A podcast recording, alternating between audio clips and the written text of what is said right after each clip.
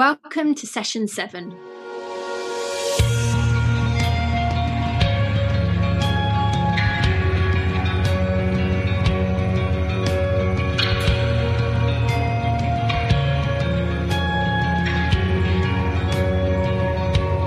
Today, Gráinne and I are really excited to be talking to Dr. Anita Biswas.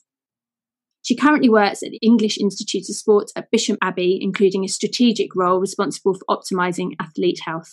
She has attended three summer and one winter Paralympic Games, the Commonwealth Games in Manchester, and the Olympics in both London and Rio, as well as numerous European and World Championships with a variety of sports. She's passionate about keeping athletes playing their sports, keeping active people active, regardless of their age, and helping inactive people become active. She has a holistic approach, treating not only an injury, but also addressing the underlying cause or causes. She works closely with allied professionals such as physiotherapists and podiatrists to ensure optimal care for her patients.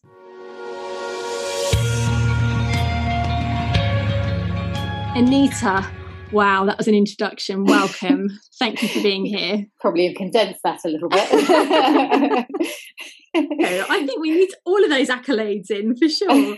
Um, but we obviously have a bit of an idea of you now as a, yeah. certainly as a clinician um, but can you tell us as the senior sports physician and consultant in sports exercise medicine and medical consultant for athlete health can you define your role within the eis and for those of our listeners who don't know what what is the eis yeah, so um, the EIS, the English Institute of Sport, is uh, a sport, uh, an organisation that provides um, health and sports science uh, support and services to elite athletes, um, predominantly Paralympic and Olympic athletes, um, and not all Paralympic and Olympic sports, but most of them. Um, we also support sports such as netball, which isn't an Olympic sport. Um, and the, the, the sort of services that we offer are uh, medical physiotherapy services, physiology, um, sports science and medicine, strength conditioning, nutrition, biomechanics, all those sorts of things. Um, so, you know, we're an organisation of over 400 people now, and it's grown pretty much year on year since 2000 and probably two 2003 when we um, came about. Um, so my role i have a number of roles within the organization. So i do have a clinical role um, and i lead the team of doctors at bisham abbey um, which is in marlow um, where we have some of our sports based and then as uh, one of my other main roles, as you said, is a medical consultant for the athlete health team, and that role is is very much around. It started off very much around prevention of of or reduction of um, preventable illness. So um, that's things like coughs and colds.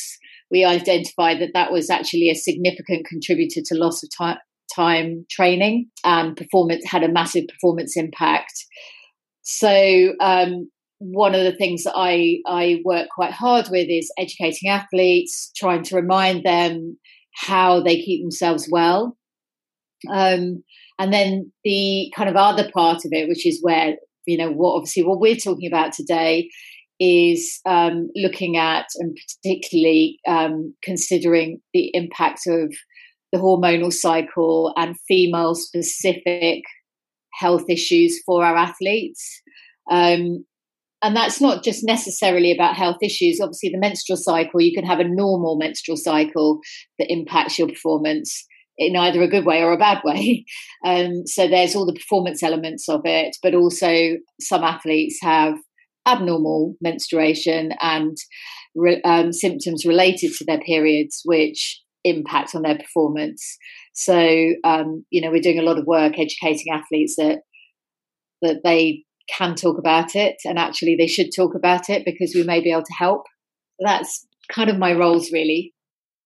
That's really, really interesting. And that's something that Emma and I noticed was that the EIS was taking a lot of interest and seemed to be kind of innovating for change in female athlete health.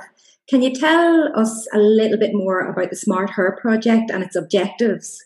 Yeah, so I mean, the, the overall aim it really is to um, provide the best possible support for female athletes within the sports science and medicine world. Um, and when we break it down, we we recognise that um, one of our biggest challenges was that athletes and, and coaches and support staff simply weren't talking about the menstrual cycle in a lot of sports. So a, a key element over the last few years has been around education. Is um, education of why we should be talking about the menstrual cycle um, and that we shouldn't be scared of it, and why we should be encouraging athletes to talk about it, um, both from the physiology perspective but also from the health perspective. Um, the the second element around education is helping people to actually know how to communicate.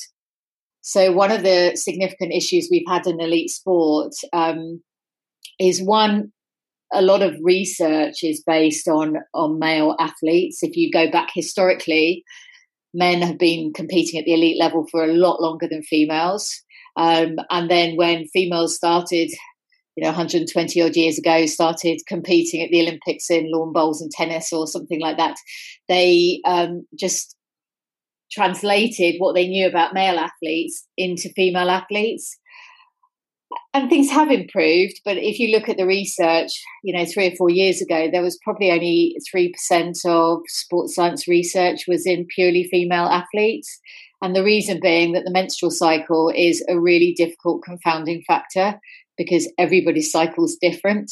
So it's really hard to standardize um, so the SmartHER project before before SmartHER there was a lot of thinking going on about look we need to change things. We need to make this a normal conversation.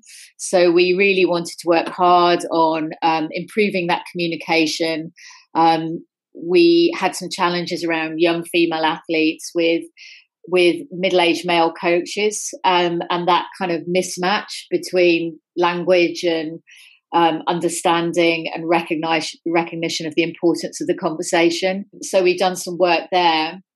And SmartHER came back around as a as a concept about three years ago now. Um, and it looks at all these elements. So it's the education side of it is the is obviously the beginning. Um, but then we wanted to break down all the aspects of, of female athlete health and performance. Um, and that's everything from the menstrual cycle, obviously, which we've talked about, to um, making sure that athletes are wearing the correct bras, to making sure that they're thriving mentally and we're taking into account some of the challenges they may face, to making sure that they're fueling properly, um, and and just uh, making sure that they're fully supported physically. Um, and that probably brings us on to you know pelvic floor health as being one of those elements we're also looking at, um, at pregnancy and the post pregnancy phase for athletes because increasingly we're seeing athletes choose to um, or planning pregnancy into their career whereas it used to be that athletes would retire and have their babies after that um, we've had some key athletes that have gone on to have babies and return for a very successful career. And now it's becoming part of planning for some athletes. Um, so we need to obviously make sure we're supporting them properly from the, the planning through to the pregnancy, allowing them to maintain their training and then helping them to return to their full training schedule with all the challenges that uh, come with having children alongside everything else. yeah, I mean, because we met about a year ago, I think it was now, to discuss, yeah. certainly from our perspective, the importance of pelvic health. And we were really excited that the EIS was starting to consider female pelvic health much more, um, much more carefully. Why do you think now is the time for all of this change to be happening in the elite sporting world? Why why now? Why not 10 years ago? Because obviously women have all probably always been struggling with incontinence, certainly mm. periods. Um, I know, as you say, that there are more women returning to their sport after pregnancy, but why why do you think now we're starting to see a, a, a change around this area? Well, I think the change has been coming, but it's been coming very slowly. Um, it's like with with any big ship if you if you're trying to change a whole way of thinking it takes years. Um, and um, certainly myself and the other co-leads in um, female health richard burden have been trying to turn the ship for some time now. And there's you know there's other people i can name people that were doing it even before us. Um, the problem is we probably needed to get to a critical mass of people recognizing that um, that there were uh, things that needed to change. Um, and it needed to work its way up the list of importance, first of all. Um, there's been some other key things that have happened probably in the last five years, and that has been around the media interest in women in sport. So that's become a much, you know, probably isn't even five years, but maybe even three years where the media has shown a lot more interest. Um, you know, women's football now is seen on TV where it wasn't shown on TV not that long ago. Um, there's a lot more focus in some of the press. Some of the newspapers now have specific women's sport areas. So obviously that gathers interest. Um, and if you can gather interest, you can get resources. And if you can get resources, you can actually do something. Um, so you know, I think the reality is it should have happened 10 years ago, and arguably it should have happened 20 or 30 years ago. But I think, like with all these things, that when we're trying to get change, it's not necessarily helpful to look back. It's really important to keep looking forward. And when you can get some momentum, really keep driving.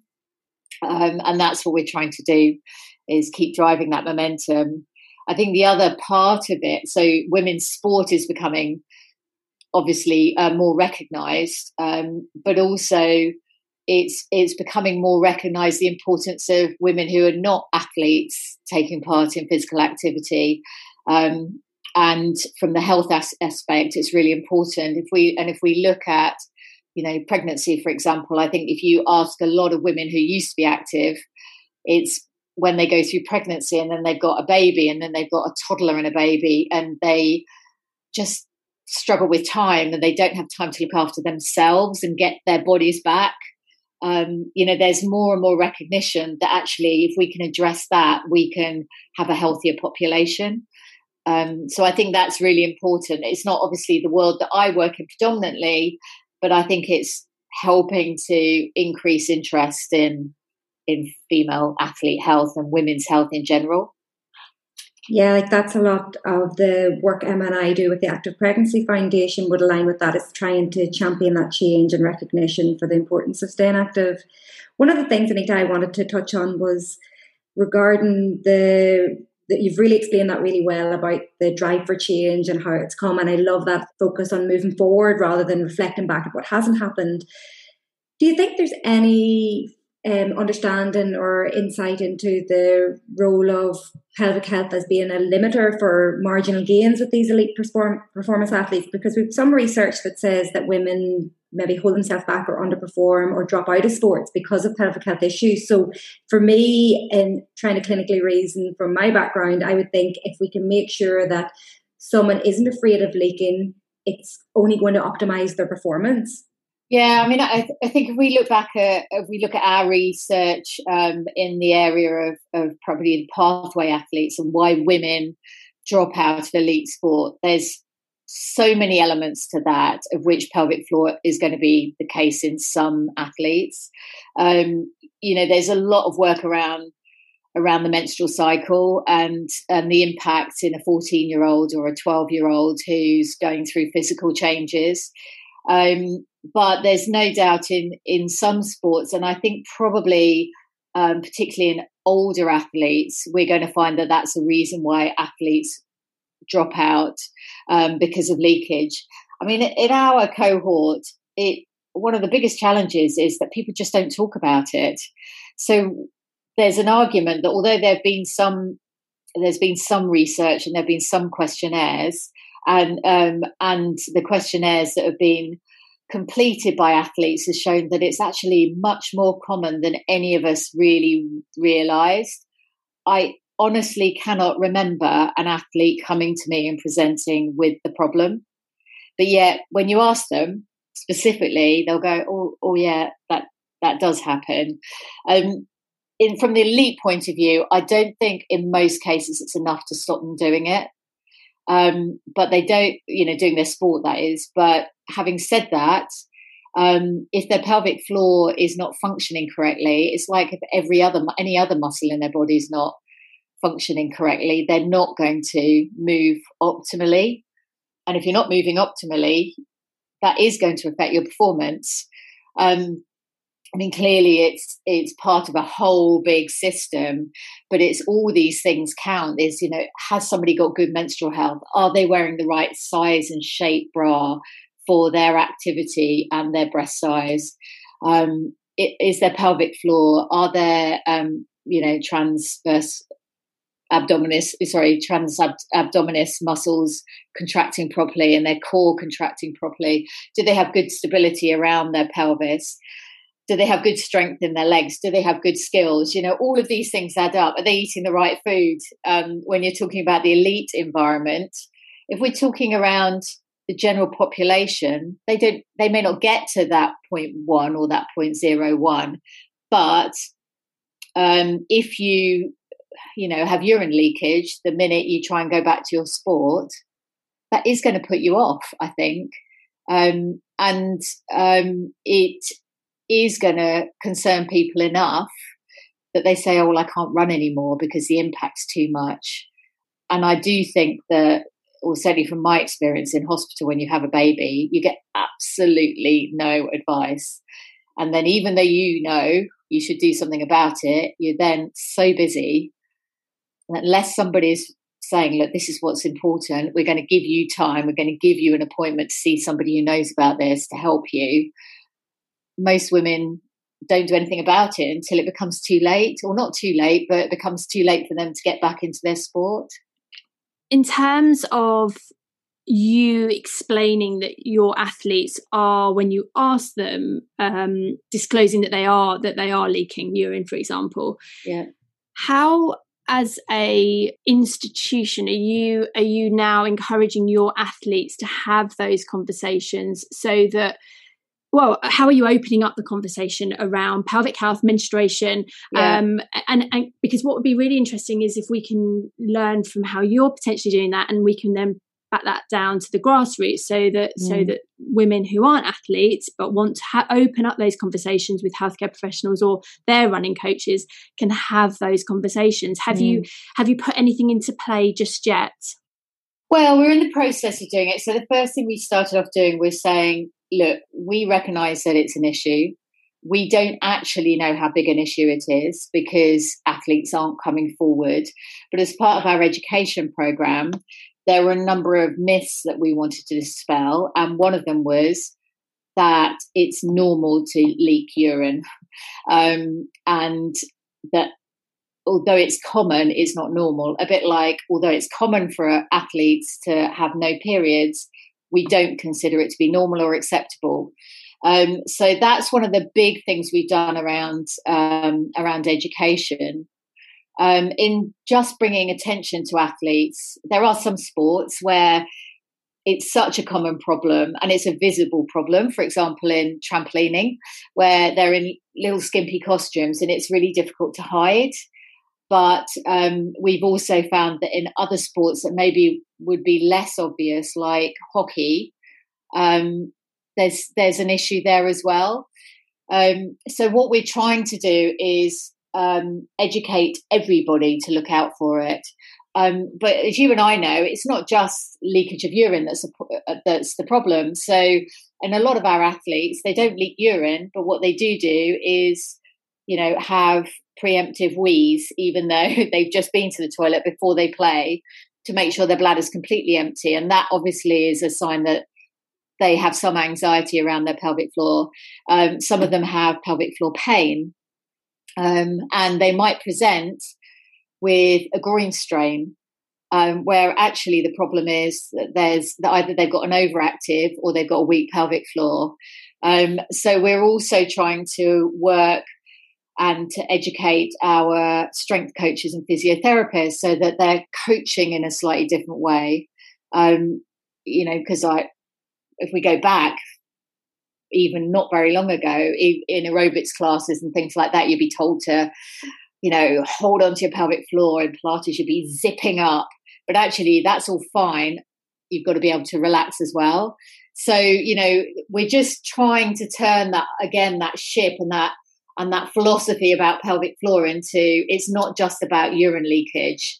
So, you know, if you're getting if you're getting pelvic floor pain, um, or recurrent adductor strains or, or things like this, it may be that your pelvic floor is an issue. Um, again, it's like with anything that's a little bit uncomfortable for us to talk about.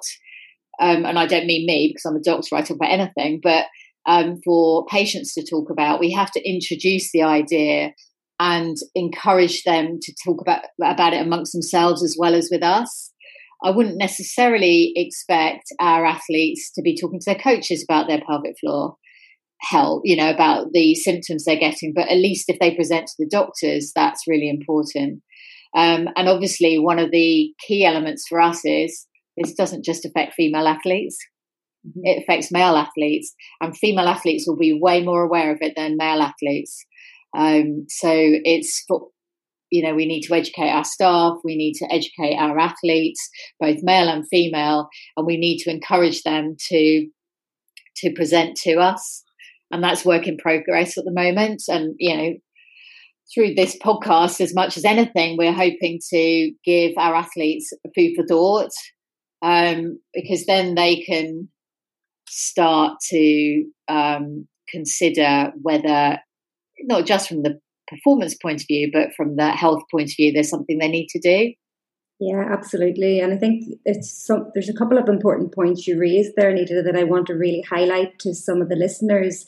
And um, first of all, yes, pelvic health is not just about um, weak pelvic floor and it's not just about leaking from the bladder. So that was really important to raise. Other things like heaviness or pressure in the vaginal area that might be indicative of prolapse is a common complaint for many women and can be quite frustrating. Even things like recurrent UTIs, so urinary tract infections, that's something that could be warranted a referral for pelvic health.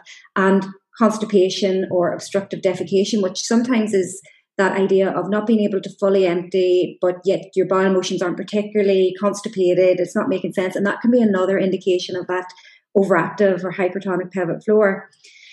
What's interesting is that Emma and I would commonly um, educate that and talk about the fact that it often takes, I suppose, if we're talking about the general population, it often takes women seven years on average before they access pelvic health help for these symptoms. So we know it's an area that women struggle to access help with. It's it's still considered a taboo topic. And I think it's really important that you've highlighted how you're educating the wider team and everybody to be looking out and flagging for symptoms of this because that athlete may get one window in time where they something's bothered them enough to actually indicate or hint at it. And that's why i think even the coaches need to be able to pick up on that even if the athlete's not discussing it at length but they may get a window where someone says, "Oh, like I just can't. I'm really finding that my bladder's weak," or it could be something really non-descriptive that they say. But that's where action's warranted to signpost because if that isn't actioned, that athlete may decide never to say something again and may get back into that suffering in silence. And it's it's a really really difficult one. Um, but all the approaches that you're talking about and that you're taking is what's really going to start to change the landscape. So it's really, really exciting for us. Have you had any feedback from staff and the wider team in terms of how comfortable they feel either being approached about these topics or about raising them or kind of keeping an eye out for them? I think, you know, one of the things that our staff would say is, oh, that's not really my area of expertise. Um, and we recognise that, um, you know, most of our physios are um, musculoskeletal medicine specialists um, who haven't actually, weirdly, been educated in a really key musculoskeletal area. Um, you know, in terms of our doctors, um, some of us have done general practice, and as part of that, we might have done gynecology. But also, some of us won't have done any gynecology other than two weeks as medical students. So it's it's not um, that people necessarily are uncomfortable talking about it from the staff perspective. Certainly not in the medical and physio teams, but it's that they don't feel like they've got the knowledge. and um, what we recognise is that we're never going to be the experts in that area. So actually, being able to recognise there's an issue and referring to experts is probably more important than trying to become experts in the area. Um, because I think the risk is that if you wait until we're all experts, then you're going to miss a whole load of athletes. Um, so that's not the way we're trying to go. We're very much trying to go around um, helping everyone to be aware of what they might, you know, the athletes might report. And we do do wellness monitoring for our athletes. There's a lot of symptoms that they might report through that our wellness monitoring. But you know, things like constipation, as you explained, could be due to a whole load of things. Uh, it might be nothing to do with their pelvic floor. It could be that they're dehydrated or they're not eating, uh, you know, enough fiber, or um, that they've got other health issues. So, um, you know, it's it's us recognizing that this is a particular problem for an athlete, which might affect their performance, and then trying to unpick why it's happening. Of which one of those reasons might be pelvic floor um, issues, you might want to have a look at, you know, other symptoms of, of are they reporting other symptoms of pelvic floor ill health, um, like as you said, urinary tract infections. Um, but I think, you know, it's we we're getting to the point where we're just trying to upskill everybody because if we can upskill everybody, get the athletes also to start recognizing that it's an abnormality and it's something that can be dealt with and can be improved, then we can connect the two, hopefully, um, and increase awareness work, um, around the network. I think one of my biggest concerns, and I don't know whether this is something to keep into the podcast or not, is when you see adverts that say urine leakage is normal and everybody does it, and you kind of go, oh, no, they don't. um, the and actually, moments. pardon? The, the oops, oops moments. Yeah. Oh. Yeah. I know because we're then we're normalizing. Well, I mean, we we need to normalize conversation rather than normalizing urine leakage. Yeah. Um, because if people think it's normal, they won't do anything about it. They'll just buy the pad and yeah. carry on as. It's almost glamorizing it too. Like it's making it trendy because oh, you can get nice trendy version of incontinence knickers. You know, yeah. and that element is the wrong message to put out. Yeah, I agree. I agree, and certainly is not is not the um, message I would want to go out to any of our athletes that the best way to deal with it is is to you know wear different pants. Yeah, I agree. I think it's difficult, isn't it? Because you've got these big um, companies like like Tena. Yeah. Um, and it certainly has a role wearing a pad um, because we don't want you to feel embarrassment when you're leaking. We want you to feel protected, but they are and should be seen only as a temporary measure whilst your pelvic health gets addressed. And that's where I think we as pelvic health physios, but also bigger bigger um, institutions need to work with these companies so that we are promoting the right message. Mm. and I, I, think we're starting to see change within those companies like always and Tena they are starting to see the flip side. But yeah you're you're spot on. If you're turning on the television and seeing someone jumping on a trampoline happily doing so with a, wearing a pad yeah your, your first thought is, oh, you know what? Then I'll just address that another time, or oh well, that's what she's doing, so I'll just continue continue in that in that way. Yeah. So so yeah, I think it's really important, and the same with menstruation as well. You know, with periods, it's great because a lot of the athletes um, are coming out now and talking more about their periods which for the normal woman is is really empowering. Mm. So I think it's a really exciting time for change for female health.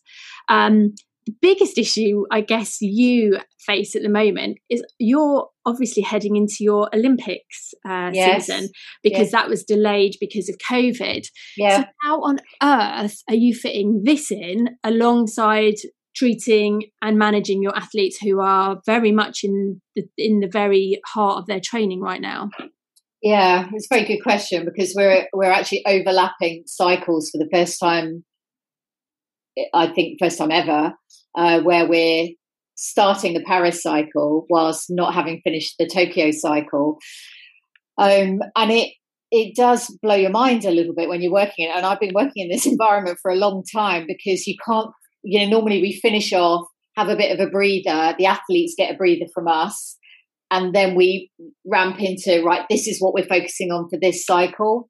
Um, I mean, I think with female athlete health, it's it's more of a an ongoing thing anyway, so it probably matters less. Um, and what we're trying to do is not overburden the athletes with um, new things, but trying to encourage them to be aware of things that they're experiencing that might affect their performance in Tokyo. Um, some of the newer things we're doing will be more focusing on the athletes that are heading towards Paris. Um, because, you know, fundamentally, if if you haven't changed things now, changing them for Tokyo is unlikely to be beneficial. There is a there's a tipping point. We're probably at that tipping point now, um, and actually, one of the things we you know we're still considering is we're aiming towards the games, which hopefully will happen. But with the COVID situation as it is, we we don't know you know none of us know what's going to happen in the next few months. We know what we want to happen. Um, so yes it is it's always a point in the six months before the games of not overburdening um, and we'll we back off a little bit with our education. We concentrate more on educating the staff so that we're ready to go again when the athletes are, are ready. Um, obviously what it ends up meaning is that we miss some you know that some don't get the message at, in time. Um, but I'm hoping that all of them have heard enough of it that if they're having significant problems, that they will be coming forward. Um, but you know, I'm relying on them coming to us to some extent. We can give them the information, but then they've got to use that information and seek help. One of the things you spoke about, Anita, earlier was the fact that it's not just female health, it's also male health. Within the EIS, are you seeing many males present with um, pelvic health issues or symptoms of male health? Um, not at all, or is that? Um, we see very few. We do see um, some male athletes with urinary symptoms. Um, if if I'm honest, I I wonder how often that's linked up to pelvic health in in the heads of those that are looking after them. Um, I think you know we've got quite a way to go in terms of really understanding the pelvic floor health of our male athletes. Um, we definitely see a lot of adductor in- injuries and pubic symphysis injuries and things like that. And I, um, I hope moving forward that there'll be, you know, we'll be developing more of a an understanding of how pelvic floor health links into that. Um, yeah. But we're probably, you know, we're fairly early on our journey with, with male pelvic floor health um, compared to female pelvic floor health. And that's partly because we have the SmartHER project, which is aimed at female athletes. And it's really as a, a byproduct of that where we said, well, we can't ignore male pelvic floor health rather than that there's a specific stream around that.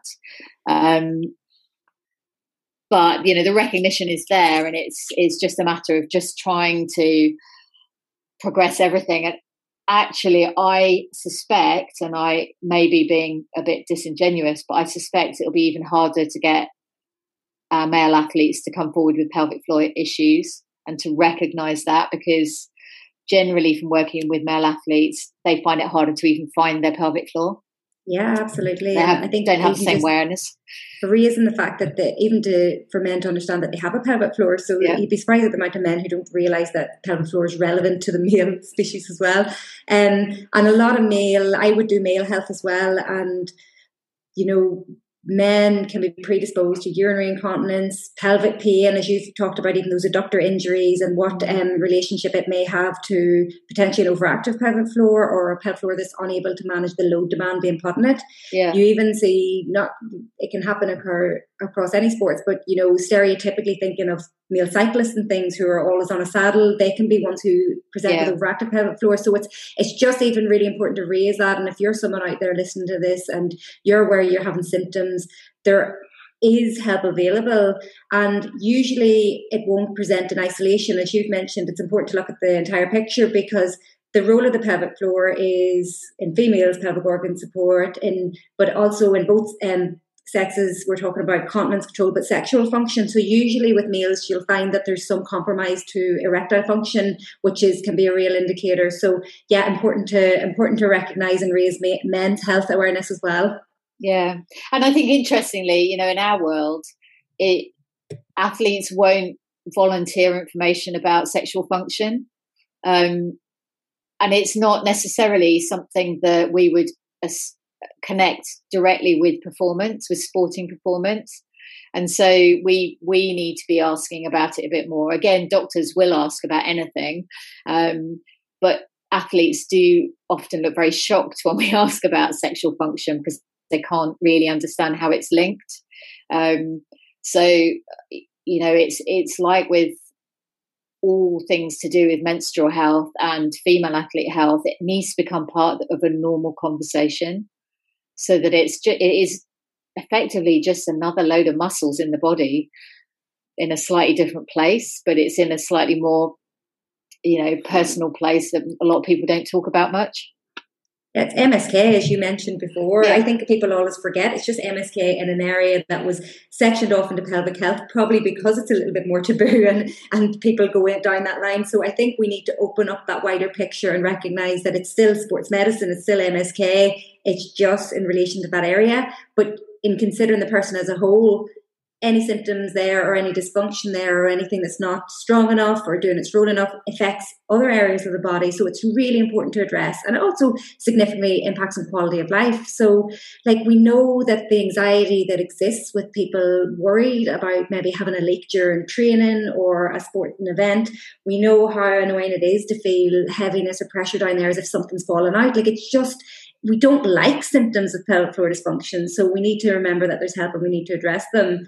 Mm. And I wanted to just really highlight that something I've spoken a lot about recently is the fact that I'm sure you find it in your uh, sports medicine world too that if someone was being demonstrated an exercise for an area, area of the body that they can see, so a shoulder exercise, you might demonstrate it to them, tell them to do it. They they're familiar with the shoulder and what it does.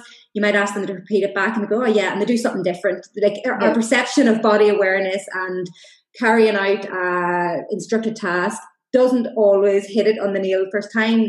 Yet we expect both men and women to understand what the pelvic floor is what it does, how you activate it, and how to know if you're doing it correctly. And yet, men and women have no concept of the pelvic floor in their mind's eye. They can't even imagine what the action of it should be. So we're really underserving the population by not delving into it and not making sure that both men and women have ample opportunities to raise concerns or to find out information, even if they have no concerns about the pelvic health, to find out information about how to maintain it. And um, because most women will say they know how to do Kegels and they're like, oh, I've done those, they don't work. Or, you know, we often hear that with women coming into clinic. And when you actually evaluate them, they're maybe not recruiting the pelvic floor adequately or correctly, or they're under they're under training it. You know, so many people think that to do Kegels, you just do a few wee flicks whereas they're not getting the principles of strength and conditioning with muscle overload. So there's so much to gain from a pelvic health evaluation, um, especially if you have symptoms. Would you agree with that, Nita? Would you see that within the sports world, like the importance of maybe yeah. athletes getting a pelvic health assessment? Yeah, so I think um, it, it's like with every muscle, isn't it? You're you're right that people think they did their kegels when they had their babies, and um, and they might have done it for weeks, months. But with all muscles, the muscle becomes weaker if you don't use it. Um, and I think that whole concept of as you age, your muscle you lose muscle tone and strength. And if you've already got a weak pelvic floor, it's just going to get weaker as you get older. So therefore, like we try and encourage people as they get older to go into the gym, even if they or do weight resistance training, even if they never did it before um, that that you need to carry on doing that with your pelvic floor as well. Um, if you're in if you're in your 80s and 90s, that doesn't mean you stop um, because you're just going to get weaker and that problem will get worse. Even if you hadn't had the problem when you had a baby, it will become a problem as you get older. So um, I I personally feel like it's something that should be considered by our strength and conditioning coaches as part of their training and that um, certainly one of the, th- the things that we want to do is make sure that the education goes around not just supporting your pelvic floor but relaxing your pelvic floor at the appropriate times, using your pelvic floor to help your movement in the gym so that it's then trained and um, strong enough to cope with the load that you're putting through it if you're running a marathon or, or whatever you're doing. Um, and that is in strength and endurance depending on what you're doing. Obviously, if you're a late weightlifter, you're going to need a different element of control to if you're an endurance runner. Um, but I think I think we still have a way to go with that. Um, it's it's definitely work in progress, and hopefully, potentially, she adds cheekily, um, a work in progress where maybe one day you'll see pelvic health physios working alongside your MSK physios, um, so that I mean, I think I think physio is at fault of always working within silos. You know, we don't until recently collaborate enough, and I actually I think the world of medicine we work in silos, and it would just be great. Um, and I know there's only so much you know you can say and control over this but I, I do think it would be amazing to see pelvic health as a specialism coming more into the elite elite sporting world one mm. day when funds allow and times are right but I, I i do think it would be just an incredible thing because i i, I strongly believe that what's seen from above happens below um, mm. more and more and that will just mean that more pelvic health physios will um, well, more physios will become pelvic health physios, um, but we'll all work together to treat the person as a, as a whole unit mm. rather than just looking at them uh, that, that, at their individual injury, injury rather than as, as a whole system. So hopefully one day that will happen. I mm. think you coming onto the podcast and talking about how the EIS recognizes female health and, and its important its importance, sorry, is incredibly exciting. Um, and it will certainly empower lots of our um, listeners. And hopefully, I hope if your athletes are listening, it will empower them and give them confidence to discuss it with members of your team because mm. that's what's so important, isn't it? That we are having this open conversation, busting myths, breaking taboos, and saying it's okay to have this conversation and there is treatment out there. And hopefully, yeah. you agree with that. Oh, I, well, I completely agree with it. And that's obviously one of the reasons for doing the podcast is to try and encourage um, athletes and athletic women and exercising women of all levels to recognize when when they might have an issue. I think one of the questions that comes um, either um, overtly or or by talking to athletes, what you get a sense from them is the fear of what that assessment might be like um, and I, I think from our athletes' point of view, and perhaps from uh, the women on the streets' point of view, it might be quite useful to hear what sort of a, an assessment they might get as a pelvic at a pelvic floor physio's appointment. Yeah, you know, it's not as scary as um, people often think. And a common thing that we often hear is like, oh my goodness, I wish I did this years ago because maybe it was fear that was putting people off. Yeah. I would like to start off with saying that if someone's really off put by the idea of having their pelvic floor examined, it, that doesn't have to be part of the examination. So don't let that be a barrier because there's still lots that a pelvic health physiotherapist can do in order to evaluate pelvic health and uh, get good advice that may change the course of your rehabilitation. But typically, like any other area in the body in sport and injury, if, if we're looking to see if there's an issue in an area, you usually need to examine it. And in women, the pelvic floor muscles are predominantly um, examined via the vagina, and usually that involves inserting one glove uh, finger into the vaginal cavity. And um, we don't use a speculum like um, happens in gynecology clinics, and so it's just a glove finger. It should be pain free. It's not supposed to be sore, and it's something that we do all day, every day. So that's what we do. We see pelvic floors. So for, I understand that people do not like undressing and getting their pelvic floor out, so to speak. But it's it's funny because I've been pelvic health specialized for 12 years, and now the thought of someone putting up an ankle injury to me, I'd be like, oh, no way. Whereas, whereas I treat pelvic floors because that's my bread and butter. It is just another body part. Um, and there should be no taboo around it. And usually we assess pelvic floor in terms of strength and condition. And as I've mentioned before, a lot of women think that they're doing pelvic floor correctly, but actually they find out that they're either not recruiting all of the pelvic floor and only um, maybe recruiting the anterior compartment, for example, and that they're missing a huge layer of the muscles that's really integral for support and for function. And um, so that can be really transformative to what they're doing. And it's also then finding out whether they're doing their pelvic floor correctly or adequately enough to achieve the benefits of tissue overload. So if you're doing Kegels and not seeing any change, something needs to be looked at in the same way as if you're doing rehab for any other area of the body and we're not progressing, something's not happening correctly there. Um, we also look at it's not just focusing on the pelvic floor. We take a whole systems approach, so it's looking at breathing, it's looking at abdominal wall function, it's looking at generalized strength and conditioning, and how that pelvic floor links in with the likes of groin function, lower limb function, upper limb function, and we really just listen to your complaints whether and we do ask a, take a history taken that will focus on bladder function bowel function pelvic organ support and sexual function. So we cover it all. We do it in a really non-threatening way. It's our bread and butter and we're used to getting this information out of people in a really non-threatening way. You can have a chaperone present and um, so that's always an option and i think that sometimes can be quite reassuring and as I say, if you turn up to an appointment initially intending to get your pelvic floor examined and you get there and you're just not feeling comfortable, you do not have to have a pelvic floor examination. And I think knowing that you have that control and um, that it, it's a consent based process is really important. That you don't have to. Someone's not going to sign you over to a pelvic health physio and suddenly you're in a clinic that you don't want to be in. It's all about what you're ready for. Would you add anything to that, Emma? I think the only thing I'd add is I have a lot of people that come to me and then on the day they start their period and they think, oh no, I don't want to have, or I can't have my pelvic floor examined. You actually can. Um, it has to be something you're comfortable with. It's certainly not something the pelvic health physiotherapist is bothered about at all. Um, it's just part of our job. Um, there's no judgment made, certainly nothing to be embarrassed about. So if you're comfortable having your assessment when you have your period, go for it. Um, that's the only thing I'd add. Don't put it off because otherwise you might not come back.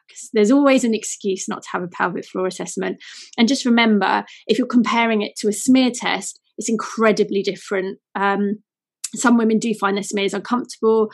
I'm yet to find someone um, who hasn't separately got um, pelvic pain who finds a pelvic uh, floor assessment uncomfortable. It's it's it's it's really much less of a big deal than, than, than you'll believe it to be. So go for it because it can make such a difference. And just think of it like any other muscle being looked at, really. So yeah, I hope that's I hope the hard sell's been um, been done well.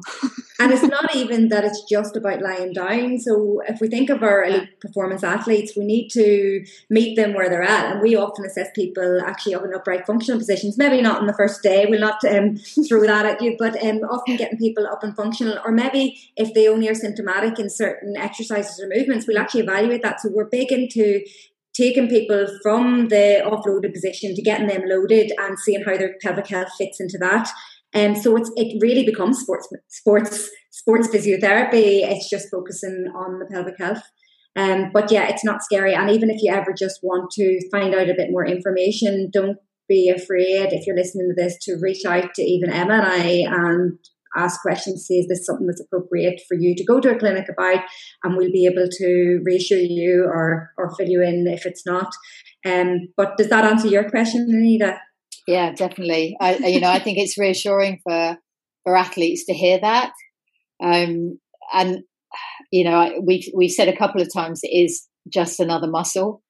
Mm. Um, so I think it's it's really important for all women, um, our athletes no different, to to consider it's it's another area to keep as healthy as possible, rather than it's a a place not to talk about or a thing not to talk about.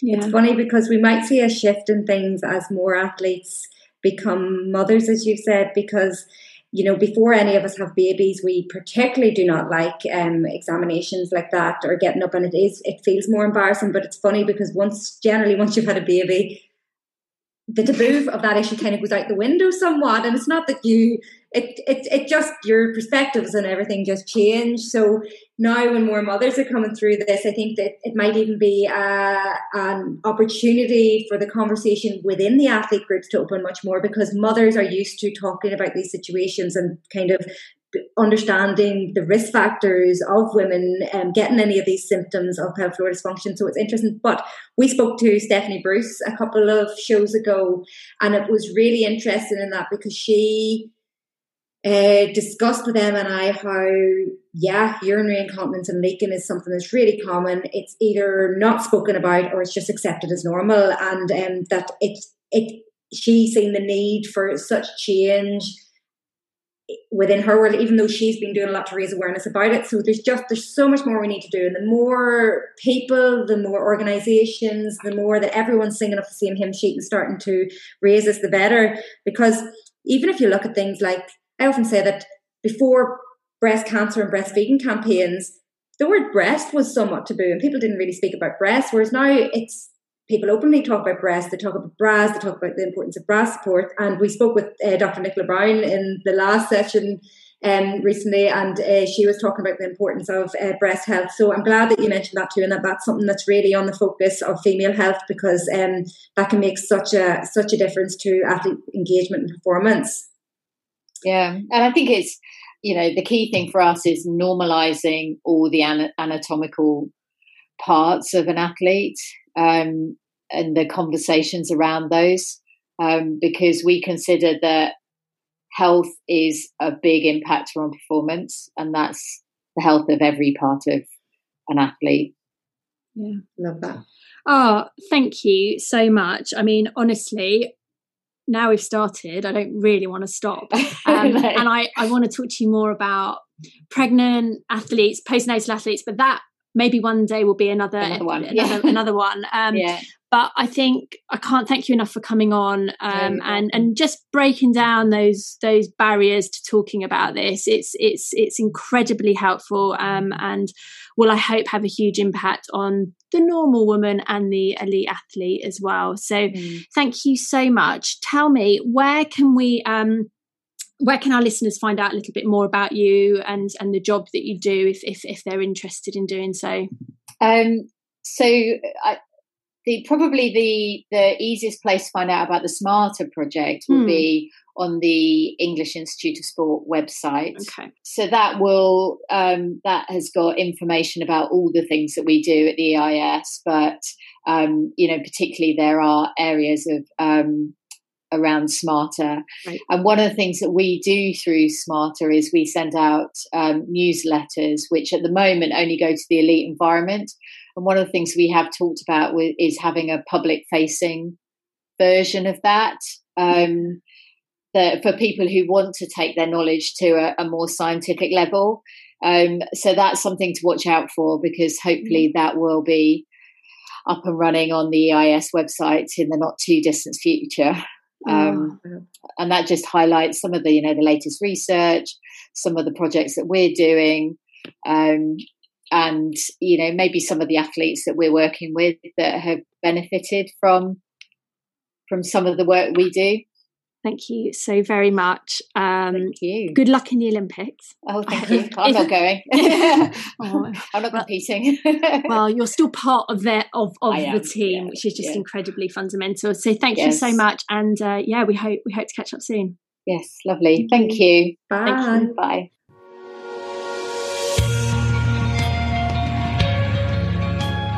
Oh, Emma, wasn't that just fantastic to see initiatives like that happening? That's exactly what you and I talk about all the time that we want and need to see change with. And I think in the last year, we have seen so much of that change happen. Mm. Yeah, really exciting. And I hope moving forwards that they start recognizing more and more um, the importance of pelvic health. Um, and it would be, I know they haven't got the data yet, but it would be fascinating to start seeing if by addressing female athletes, um, pelvic health, do we start seeing those marginal gains? Um, I think that's I think it's really exciting. It's just such a great time to be in this world.